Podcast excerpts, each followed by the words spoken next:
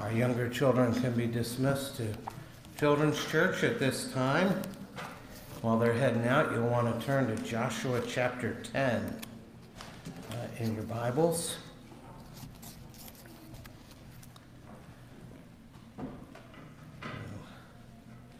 I see the Garniers hiding in the back corner. You guys are heading out on the trail for a couple months, aren't you? So you'll be gone for two months, roughly? Okay? Okay, take a moment to pray for you? All right, let's do that. Heavenly Father, we pray for Steve and Sue as they head out on the Appalachian Trail. We pray, first of all, for safety and wellness and health and no sprained ankles or twisted knees or hurt shoulders and uh, that you would care for them. Lord, we also pray as they care for others on the trail, and this has become something of a ministry for them, that you would give them wisdom and grace and mercy and the words of the gospel and the words of truth and grace to the people who uh, are out there and many of whom are searching. So we ask that you would be with them, that you would care for them, and that you would equip them. In Jesus' name, amen. Amen. We look forward to hearing of your adventures. So, uh, Joshua 10 is again a long uh, and difficult passage with lots of hard names, and we're going to read it as we go through. But let's begin with prayer. Heavenly Father, this is your word, and we need it now more than ever. Thank you for giving us the scriptures and making us your people. Lord, today we come to a story of divine judgment, and it's a story we struggle with. It raises so many questions, and we have so few answers. And so we pray that we would pay careful attention, that we would listen to its lessons with discernment, and we would find the one who's a warrior on our behalf. Thank you that today we're learning once again from Joshua. Help us to hear his words, understand them, believe them, and obey them being strong and courageous, careful to do according to all the law that Moses, my servant, commanded you. And so we pray, speak through Joshua 10 this morning, and by the power of the Holy Spirit, help us see Jesus. For in his name we pray. Amen and amen. Well, the noted atheist uh, Richard Dawkins wrote a book about approximately 10 years ago called The God Delusion and uh, did a big speaking tour. He's something of an evangelist for atheism. And uh, he would begin each night of his speaking tour with a reading from chapter 3 of his book, which goes as follows. The God of the Old Testament is arguably the most unpleasant character in all fiction. Jealous and proud of it, a petty, unjust, unforgiving control freak. A vindictive, bloodthirsty ethnic cleanser, a misogynistic, homophobic, racist, infanticidal, genocidal, filicidal, pestilential, megalomaniacal, sadomasochistic, capriciously malevolent, malevolent bully. Well, other than his obvious thesaurus skills, um, one can quickly note that uh, uh, Richard Dawkins takes great offense at God's behavior in the Old Testament. He scorned Scripture's portrayal of slavery and the treatment of women, uh, but it is the Canaanite conquest that attracts most of his contempt. He uses words such as bloodthirsty, ethnic cleanser, and genocidal to make his point loud and clear. If you think the Canaanites deserve to die because of their own wickedness, Dawkins will zealously compare you to the Taliban. And that just sums up about how many uh, skeptics view the God of the Old Testament. And so this raises an obvious and really important question Did God really command genocide? Did he really order Israel to wipe the Canaanites off the face of the earth? Some texts seem to suggest so, Joshua 10:40 in our chapter today. So Joshua struck the whole land, the hill country and the Negev and the lowland and the slopes, and all their kings he left none remaining, but devoted to destruction all that breathed, just as the Lord God of Israel commanded. And then uh, there's Joshua 6 21. They devoted all in the city to destruction, both men and women, young and old, oxen, sheep, and donkeys, with the edge of the sword. And it certainly sounds like genocide. But as I will argue as we go through here, I'm persuaded that something other than genocide is going on here. And a closer look will help explain God's uh, reason for the destruction of the Canaanites and reveal how our own sinfulness demonstrates our inability to judge rightly. But before we look at those, we need to look at how the narrative is structured. Last week's account, the first part of Joshua 10, verses 1 through 15, concluded in verse 15 by saying, So Joshua returned and all Israel with him to the camp at Gilgal. And at this point, it seems that the battle is finished, and it was. But the account of the battle wasn't finished. And so chapter 10 ends with a repetition of the same event address, uh, expressed in identical words. Verse 43 Then Joshua returned, and all Israel with him, to the camp at Gilgal. Verses 15 and 43 both refer to the same return to Gilgal.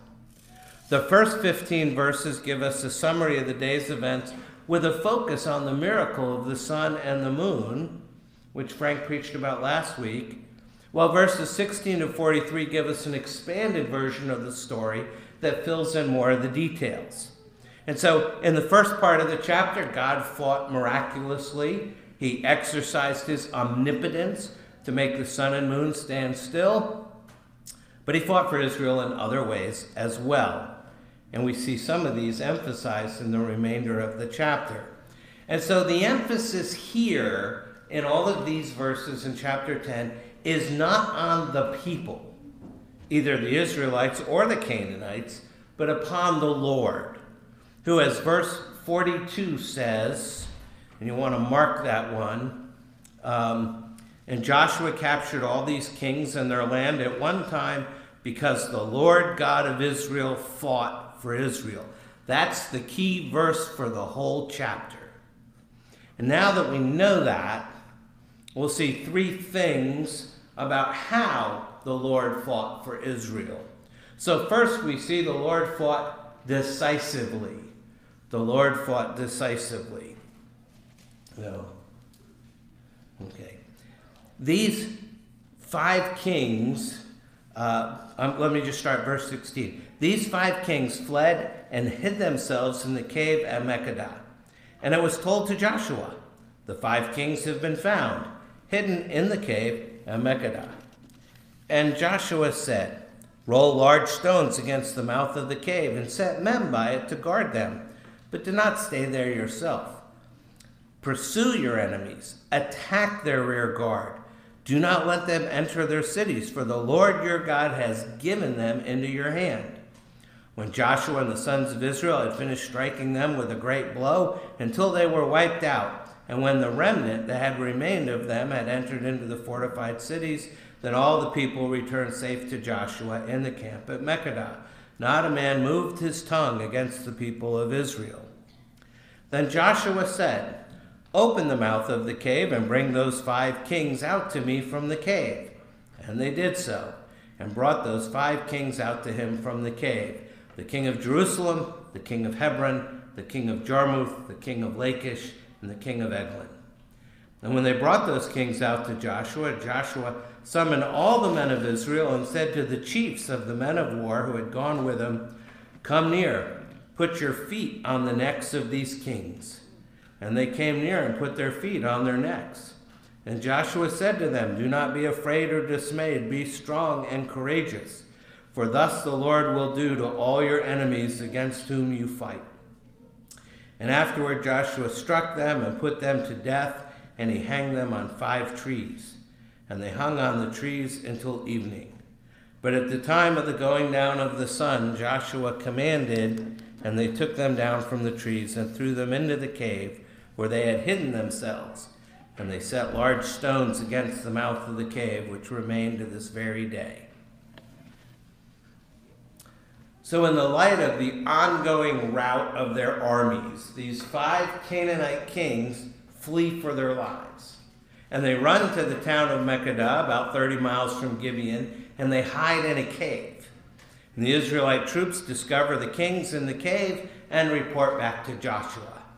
But Joshua's in the middle of a battle, and he doesn't want to halt the battle to deal with these pagan kings. So he commands his troops to use large stones to seal the opening to the cave and place a military guard on it. And thus the king's hideout becomes a prison as they await judgment. If you remember, Joshua had earlier in the chapter prayed and the sun stood still. Now, in contrast, he commands his troops literally, but you, you do not stand still. The Israelite forces are told to pursue the enemy, to attack their rear guard, literally cut them off at the tail. In addition, they're to keep the enemy from entering their fortified cities where they can't be easily dislodged. But if you think about it, they're really never in any danger of losing uh, this battle because, end of verse 19, the Lord your God has given them into your hand. And so, even though a remnant escapes, they inflict utter defeat on the Canaanite armies. The Israelite army returns to the military encampment at Makkedah with a triumphant victory. And they go back to the cave where the five kings are trapped. Joshua commands his men to move the stones, bring the kings to him. He summons all the men of Israel to witness how he will judge the kings. And he calls his military commanders to come forward and he tells them to place their, uh, place their feet on the necks of the five kings. Now, this is a symbolic act to reflect victory and defeat. It's similar to the figure to the phrase we read elsewhere in the Bible of the enemy as the footstool under the conqueror's feet. In fact, we see that in Psalm 110 applied to uh, the Messiah directly. The Lord says to my Lord, sit at my, sit at my right hand until I make your enemies your footstool. That said prophetically, Psalm 110. But the Apostle Paul says this is exactly what Jesus is going to do at the last day. 1 Corinthians 15. Then comes the end when Christ delivers the kingdom to God the Father after destroying every rule and every authority and power, for he must reign until he has put all his enemies under his feet. That day at Makkedah, Israel's leaders experienced a sign of greater things to come. They get a glimpse of this coming victory of Jesus. When Christ returns, the one whom John calls faithful and true, he will strike down the nations and rule them with a rod of iron. Revelation 19. And on that day, Philippians 2 10 and 11 says, At the name of Jesus, every knee should bow in heaven and on earth and under the earth, and every tongue confess that Jesus Christ is Lord to the glory of God the Father. Joshua employs this act as a symbol of the future.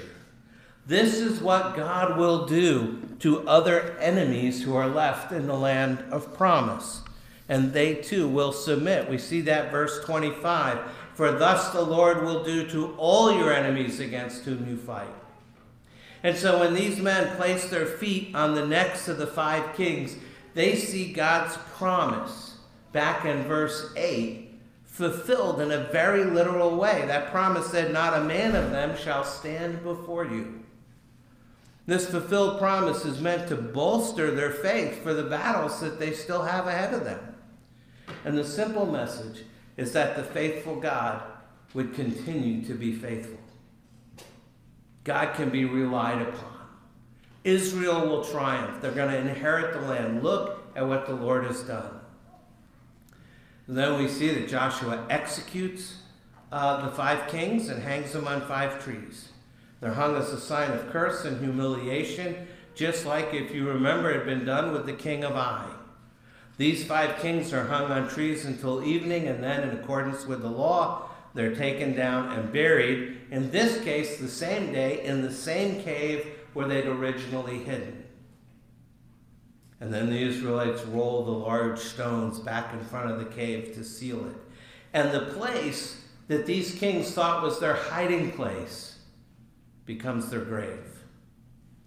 And the concluding statement that it's there to this very day indicates that the site serves as yet another stone monument. This is the fifth stone monument set up by the Israelites after they entered the land of promise, all of which serve to keep them from forgetting the great deeds that God has done. And notice that God has been gracious to Israel. He's giving their enemies into their hands. The Lord described Israel's earlier victories with the same language. At Jericho, Joshua 6 2, see, I have given Jericho into your hand with its king and mighty men of valor. And then at Ai, Joshua 8 1, see, I have given into your hand the king of Ai and his people, his city, and his land. At no point could Israel ever assume their victories are due to their own military might. God handed over their enemies one by one and gave Israel success in battle so that he might give them the land. And once again, the emphasis here is not on the people, but upon the Lord. Verse 42 again. And Joshua captured all these kings and their land at one time because the Lord God of Israel fought for Israel. So, first we see the Lord fought decisively. Second, we see the Lord fought consecutively. Verses 28 to 39, the Lord fought consecutively. As for Makkedah, Joshua captured it on that day and struck it and its king with the edge of the sword. He devoted to destruction every person in it, he left none remaining. And he did to the king of Makkedah just as he had done to the king of Jericho. We're going to see the essential pattern of what he does it's going to be repeated six times. So be patient because it's going to sound repetitive because it is repetitive. So then Joshua and all Israel with him passed on from Makkedah to Libnah and fought against Libnah. And the Lord gave it also and its king into the hand of Israel. And he struck it with the edge of the sword, and every person in it. He left none remaining in it. And he did to its king as he had done to the king of Jericho. Then Joshua and all Israel with him passed on from Libnah to Lachish, and laid siege to it and fought against it. And the Lord gave Lachish into the hand of Israel, and he captured it on the second day, and struck it with the edge of the sword, and every person in it as he had done to Libnah. Then Horam, king of Gezer, came up to help Lachish, and Joshua struck him and his people until he left none remaining. Then Joshua and all Israel with him passed on from Lachish to Eglon. And they laid siege to it and fought against it. And they captured it on that day and struck it with the edge of the sword. And he devoted every person in it to destruction that day, as he had done to Lachish. Then Joshua and all Israel with him went up from Eglon to Hebron, and they fought against it, and captured it and struck it with the edge of the sword, and its king and its towns and every person in it. He left none remaining as he had done to Eglon and devoted it to destruction and every person in it. Then Joshua and all Israel with him turned back uh, to Debir and fought against it, and he captured it with its king and all its towns.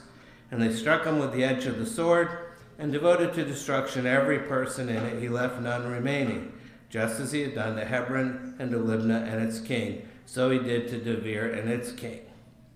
So Israel defeats the five kings and then they inflict further defeat on the Canaanites.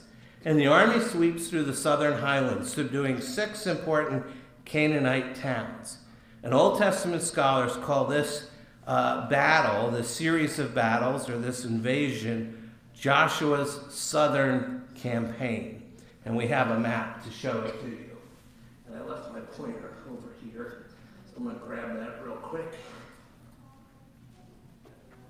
So here's Israel. Remember, they crossed over here. They fought Jericho. They've been camping at Gilgal. They fought at Ai, at people of Bethel, and Gibeon. They made a covenant with.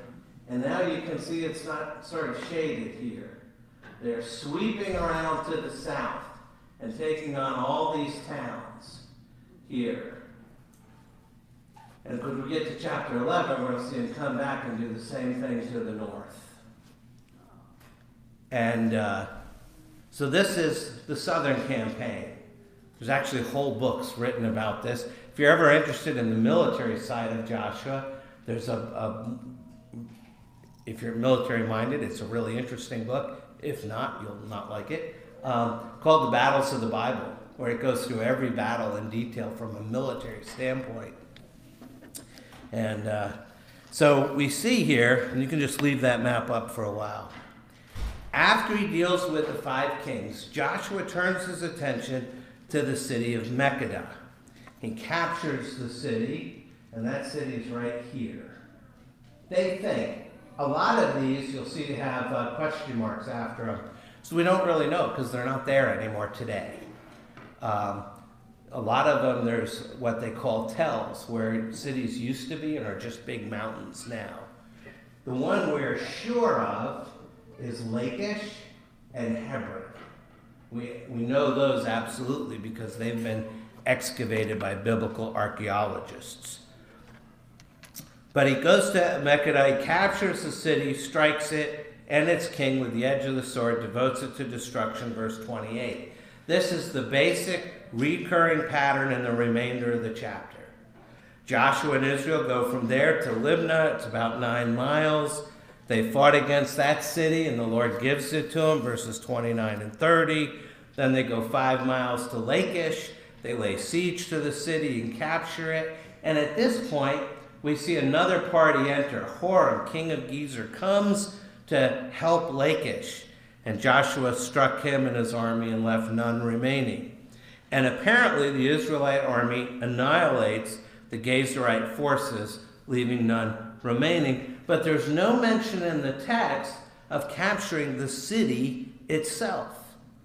And in fact, we don't hear about the city again, and it doesn't become an Israelite possession, even though it's in the middle of the promised land, until 1 Kings 9, when Pharaoh, king of Egypt, gives it to King Solomon as a dowry for the marriage of his daughter to King Solomon. And so that means the people of Gezer are allowed to remain in the promised land for hundreds of years, which goes against God's express commands. God said if Israel let them stay, then the sons of Israel would marry the daughters of Canaan and would be led astray into idolatry, and that's exactly what happens. Solomon marries into Canaan, and his sons are led into idolatry and immorality. So back to our text. The next town, Eglon, seven miles southeast of Lachish. And once again, Israel laid siege. They capture it, verses 34 and 35. They go 12 miles northeast to Hebron. They're successful in that battle, verses 36 and 37. And they turn south to Debir with all the other cities. This one also falls, verses 38 and 39. So, why does the Lord give us this highly structured, almost formulaic account of six battles? In this section, I think God is teaching us something very specific. He's reminding us that their victory and ours can only be explained by His grace and mercy. See, victory has a way of making us feel overly self confident. The Israelites did, after all, fight the battles. They experienced the blood, sweat, and tears of grueling hand to hand combat. And their efforts, though necessary, are not the ultimate cause of success. Had God not been on their side, they would have surely perished. How can I say that? After all, Israel seems to be winning all the battles. And one of our issues with these battles, in fact, one of our issues with the whole conquest of Canaan, is that we think Israel fits the pattern of other ancient Near Eastern conquerors. Historically, battles are decisively won when one side has the advantages of strength, strategy, experience, and the resources of a greater society. And so you kind of get the impression that Israel is some sort of military bully beating up on these hapless, peace loving Canaanite farmers. And the truth is exactly the opposite. In reality, it's the Canaanites who have the strength, the strategy, the military experiences, and the resources of a greater society. The Israelites are the hapless folk who've been wandering in the desert for 40 years, eating the same food, wearing the same clothes, and just prior to that, they were slaves in Egypt for 400 years, and yes, that's a long time. And now they're going up against the most advanced, heavily armored, and well equipped armies of the day, which means Israel is the weaker party. They literally have no chance to win this fight, except for one thing God is leading Israel in battle. And that theme drives the entire narrative of the Southern Campaign. It's the Lord who commands Israel to conquer this land. He's the one who gives the cities into the hands of Israel's army. He's the one who equips Israel for war, and he's the one who fights on their behalf. God's work causes Israel to triumph in this campaign. And once again, the emphasis is not on the people or the places, but upon the Lord. And we remember again verse 42. And Joshua captured all these kings in their land at one time because the Lord God of Israel fought for Israel. So we see the Lord fought decisively, the Lord fought consecutively, and last, the Lord fought thoroughly. The very end of our chapter.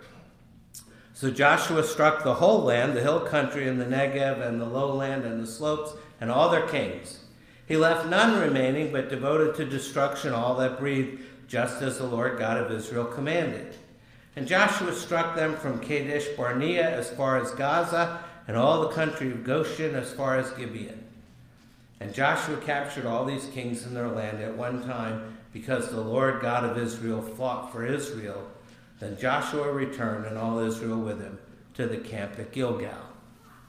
So the concluding verses of the chapter summarize this third major campaign of the conquest. The description has moved from regions to boundaries to kings. And to summarize Joshua's victory, the text lists four geographical areas the hill country, the Negev or the desert area, the lowland, and the slopes. This is a description of the southern country and includes a much greater area than those six cities. Joshua uh, struck the people and the kings, and in carrying out this uh, campaign, he fully obeys the Lord. Verse 40 He left none remaining but devoted to destruction all that breathed, just as the Lord God had commanded.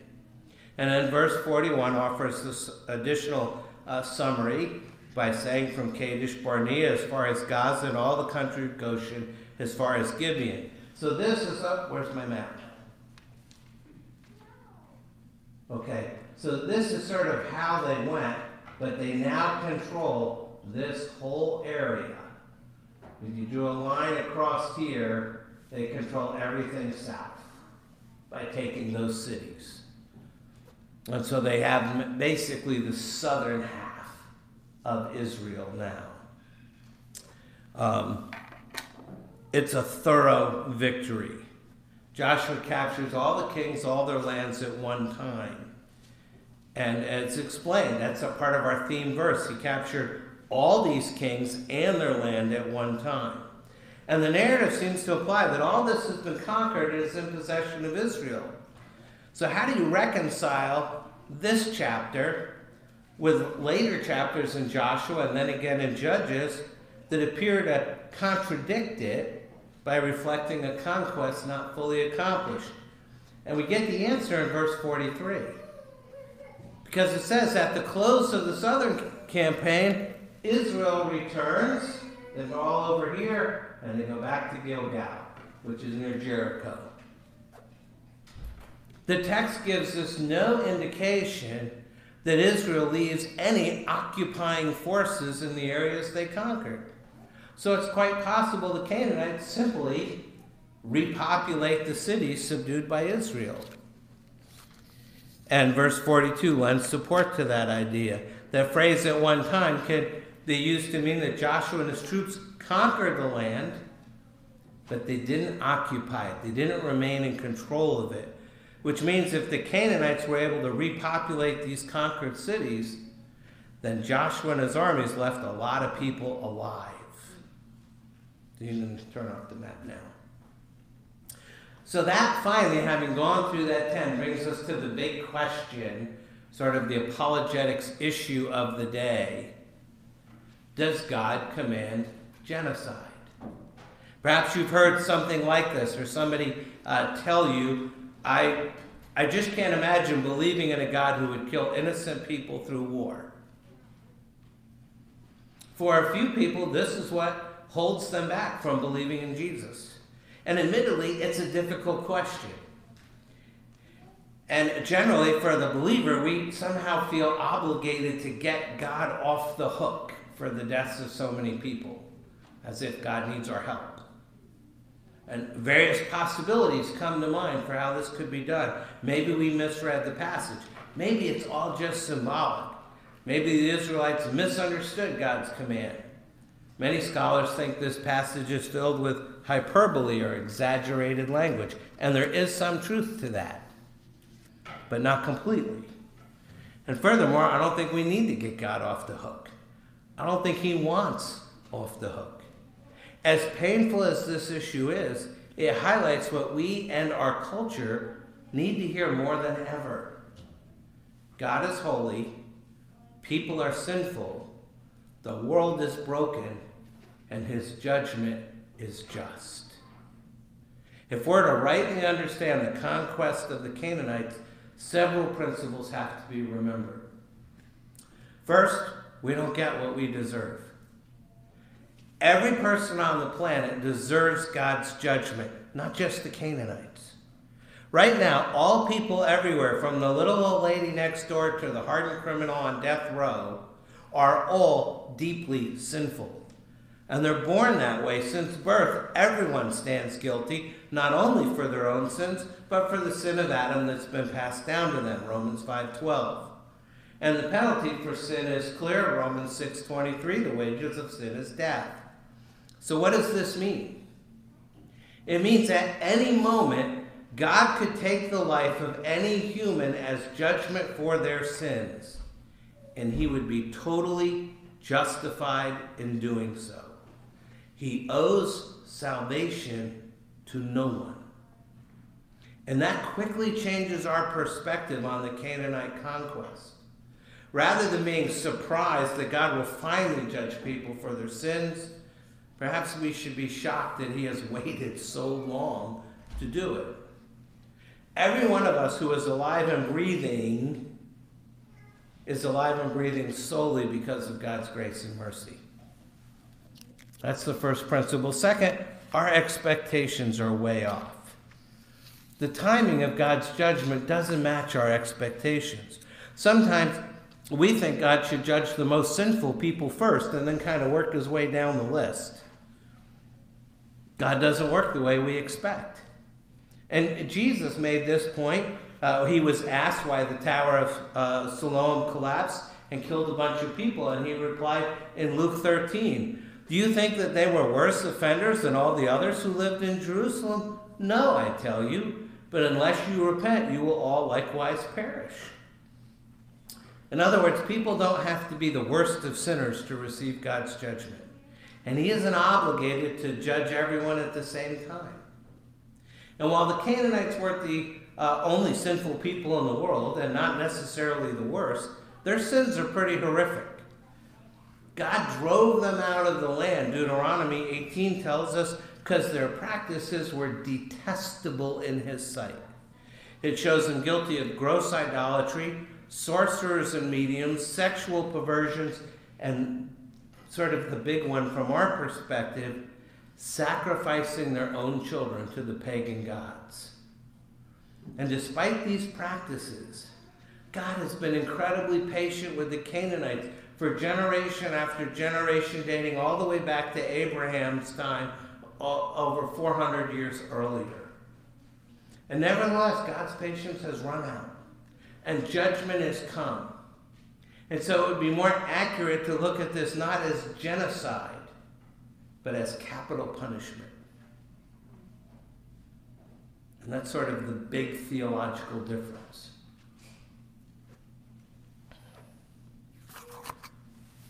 Third, we see that God uses a variety of means to accomplish his judgment. God judges through means. Sure, he could just miraculously, miraculously take every Canaanite life in an instant. But God has a history of using means to bring judgment. And at this point in the scriptures, such means have included natural disasters and disease and pestilence and drought and economic collapse. However, at numerous times, God raises up an army to accomplish his purposes. God could have used, you know, hurricanes or famine or anything else. In this case, he uses the nation of Israel as his instrument of judgment. And if you remember, years later, when Israel goes into exile, he uses the armies of Babylon as his instrument of judgment against Israel. These nations are cut off to prevent the corruption of Israel and the rest of the world. Just as surgeons don't hesitate to amputate a diseased limb, even if they cannot help cutting off some healthy flesh, so God does the same. This is not doing evil that good may come, it is removing the cancer that could infect all of society and eventually destroy the remaining good. God judges through means. Fourth, his judgment is just. So let me try to draw all this together. If every person deserves judgment, and we do, and if God is justified in taking a life whenever he decides to execute that judgment, and he is, and if he uses various instruments for that judgment, including human armies, then there's nothing immoral about the Canaanite conquest. To object to the conquest would require us to object to all God's acts of judgment, including Noah's flood, the destruction of Sodom and Gomorrah, the plagues on Egypt, and all the way to the cross itself. In the end, the conquest of Canaan remains a difficult issue. And yet, if the conquest is seen within the context of the Christian worldview, the objections fade away. God's judgment is just, even when we don't fully understand it. And it's also important to note here that God warns Israel against thinking they're better than the Canaanites. Even though they're being used as an instrument of judgment, he doesn't want them to think that these are better people than them. Deuteronomy 9 tells us, Not because of your righteousness or the upright of your heart are you going in to possess their land, but because of the wickedness of these nations the Lord your God is driving them out from before you, and that he may confirm the word that the Lord swore to your fathers, to Abraham, to Isaac, and to Jacob. And then God very pointedly tells Israel if they don't follow the Lord and his law, they'll suffer the same fate. And of course, that happens hundreds and hundreds of years later with the exile. Ultimately, the judgments on Canaan, though, have a theological reason. They are precursors terrible as though they are, to the ultimate judgment that awaits at the last day. And that judgment comes at the hand of our warrior shepherd. The big idea of jo- Joshua 10 is that the Lord is a warrior. While Joshua is the leader on the ground, his prayer indicates who stands behind the victory. And the passage repeatedly speaks of God's action on behalf of his people. And if we widen our gaze to the whole Bible, it's a critical revelation of who Jesus is. He's not simply mild mannered and lamb like. He is a warrior, he is a lion who's ferocious in his justice. And so we shouldn't be afraid to worship him as our divine warrior or cry out to him for help and protection. At the same time, it's a warning that refusal to repent invites his anger and should produce fear in our hearts. We go through the book of Revelation in Sunday school, and right near the beginning, the Apostle John reveals Jesus' words, Revelation 2.16, Therefore repent, if not, I will come to you soon and war against them with the sword of my mouth. This war happens with the words of Jesus' mouth, words of redemption and judgment. And to illustrate how humanity will be both redeemed and judged, John turns to the language of the warrior. For a final time, we see Revelation 19 the nations rage against God and his anointed. And as in Joshua 10, the nations gather for battle against God's army. Turn with me to Revelation 19, starting at verse 11. Then I saw heaven open, and behold, a white horse. The one sitting on it is called Faithful and True, and in righteousness he judges and makes war. His eyes are like a flame of fire, and on his head are many diadems, and he has a name written that no one knows but himself. He is clothed in a robe dipped in blood, and the name by which he is called is the Word of God. And the armies of heaven, arrayed in fine linen, white and pure, were following him on white horses. From his mouth comes a sharp sword with which to strike down the nations, and he will rule them with a rod of iron. He will tread the winepress of the fury of the wrath of God the Almighty. On his robe and on his thigh he has a name written King of Kings and Lord of Lords. Then I saw an angel standing in the sun, and with a loud voice he called to all the birds that fly directly overhead Come gather for the great supper of God to eat the flesh of kings, the flesh of captains the flesh of mighty men, the flesh of horses and their riders, and the flesh of all men, both free and slave, both small and great. And I saw the beast and the kings of the earth with their armies gathered to make war against him who was sitting on the horse and against his army. And the beast was captured, and with it the false prophet, who in its presence had done the signs by which he deceived those who received the mark of the beast and those who worshipped his image and these two were thrown alive into the lake of fire that burns with sulfur. And the rest were slain by the sword that came from the mouth of him who was sitting on the horse, and all the birds were gorged with their flesh. Judgment and justice must come in the form of ultimately removing evil from the world. And that's so the peace of God can once again be fully present in the world. And it's this way, through the blood, but also through the judgment of Christ, that our world is redeemed. Through his death and resurrection, everyone can be redeemed, but anyone who doesn't come to him won't be redeemed. They will be judged. Second Thessalonians 1 says, When the Lord Jesus is revealed from heaven with his mighty angels in flaming fire, inflicting vengeance on those who do not know God and on those who do not obey the gospel of our Lord Jesus, they will suffer the punishment of eternal destruction away from the presence of the Lord and the glory of his might. So let me ask you, what's your mental picture of Jesus? Do you think of that portrait of him with a lamb across his shoulders or under his arms? And yes, he is a shepherd and a gentle shepherd. But if you think about it, gentle shepherds in the ancient world, world weren't gentle. They fought for their sheep against lions and bears. They guarded the sheepfold with a knife in their teeth. They're ready to spill blood to protect their flock. This is the Lord, the King of the nations, who is a warrior for his people. Have you ever thought of Jesus as a warrior? Fierce, strong, mighty, fighting for every inch of territory in your soul, and call, calling upon you to fight along right behind him. Psalm 24 8 asks, Who is the King of glory? And then answers its own question The Lord, strong and mighty, the Lord, mighty in battle.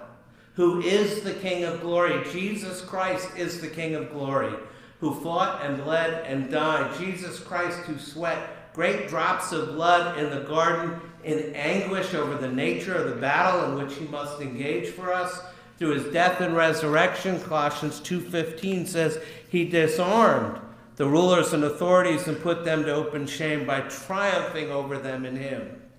Christ's death secured our pardon enabling us to face the final day of judgment with confidence.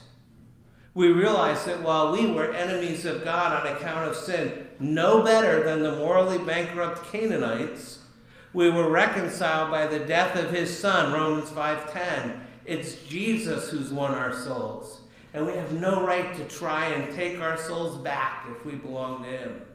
We're to enter into the battle for our own lives and futures, knowing the Lord fights for us and before us and with us. And we don't give in because the Lord didn't give in for us. And we hold on to Him even when struggle and doubt and temptation is at its worst because the Lord holds on to us forever. And He will never, ever, ever give up or let us go because warriors don't do that. Amen. Amen. And it's time to thank God that He gives us Jesus Christ as our divine warrior. So take a moment to do that now, and after a little bit, I'll close.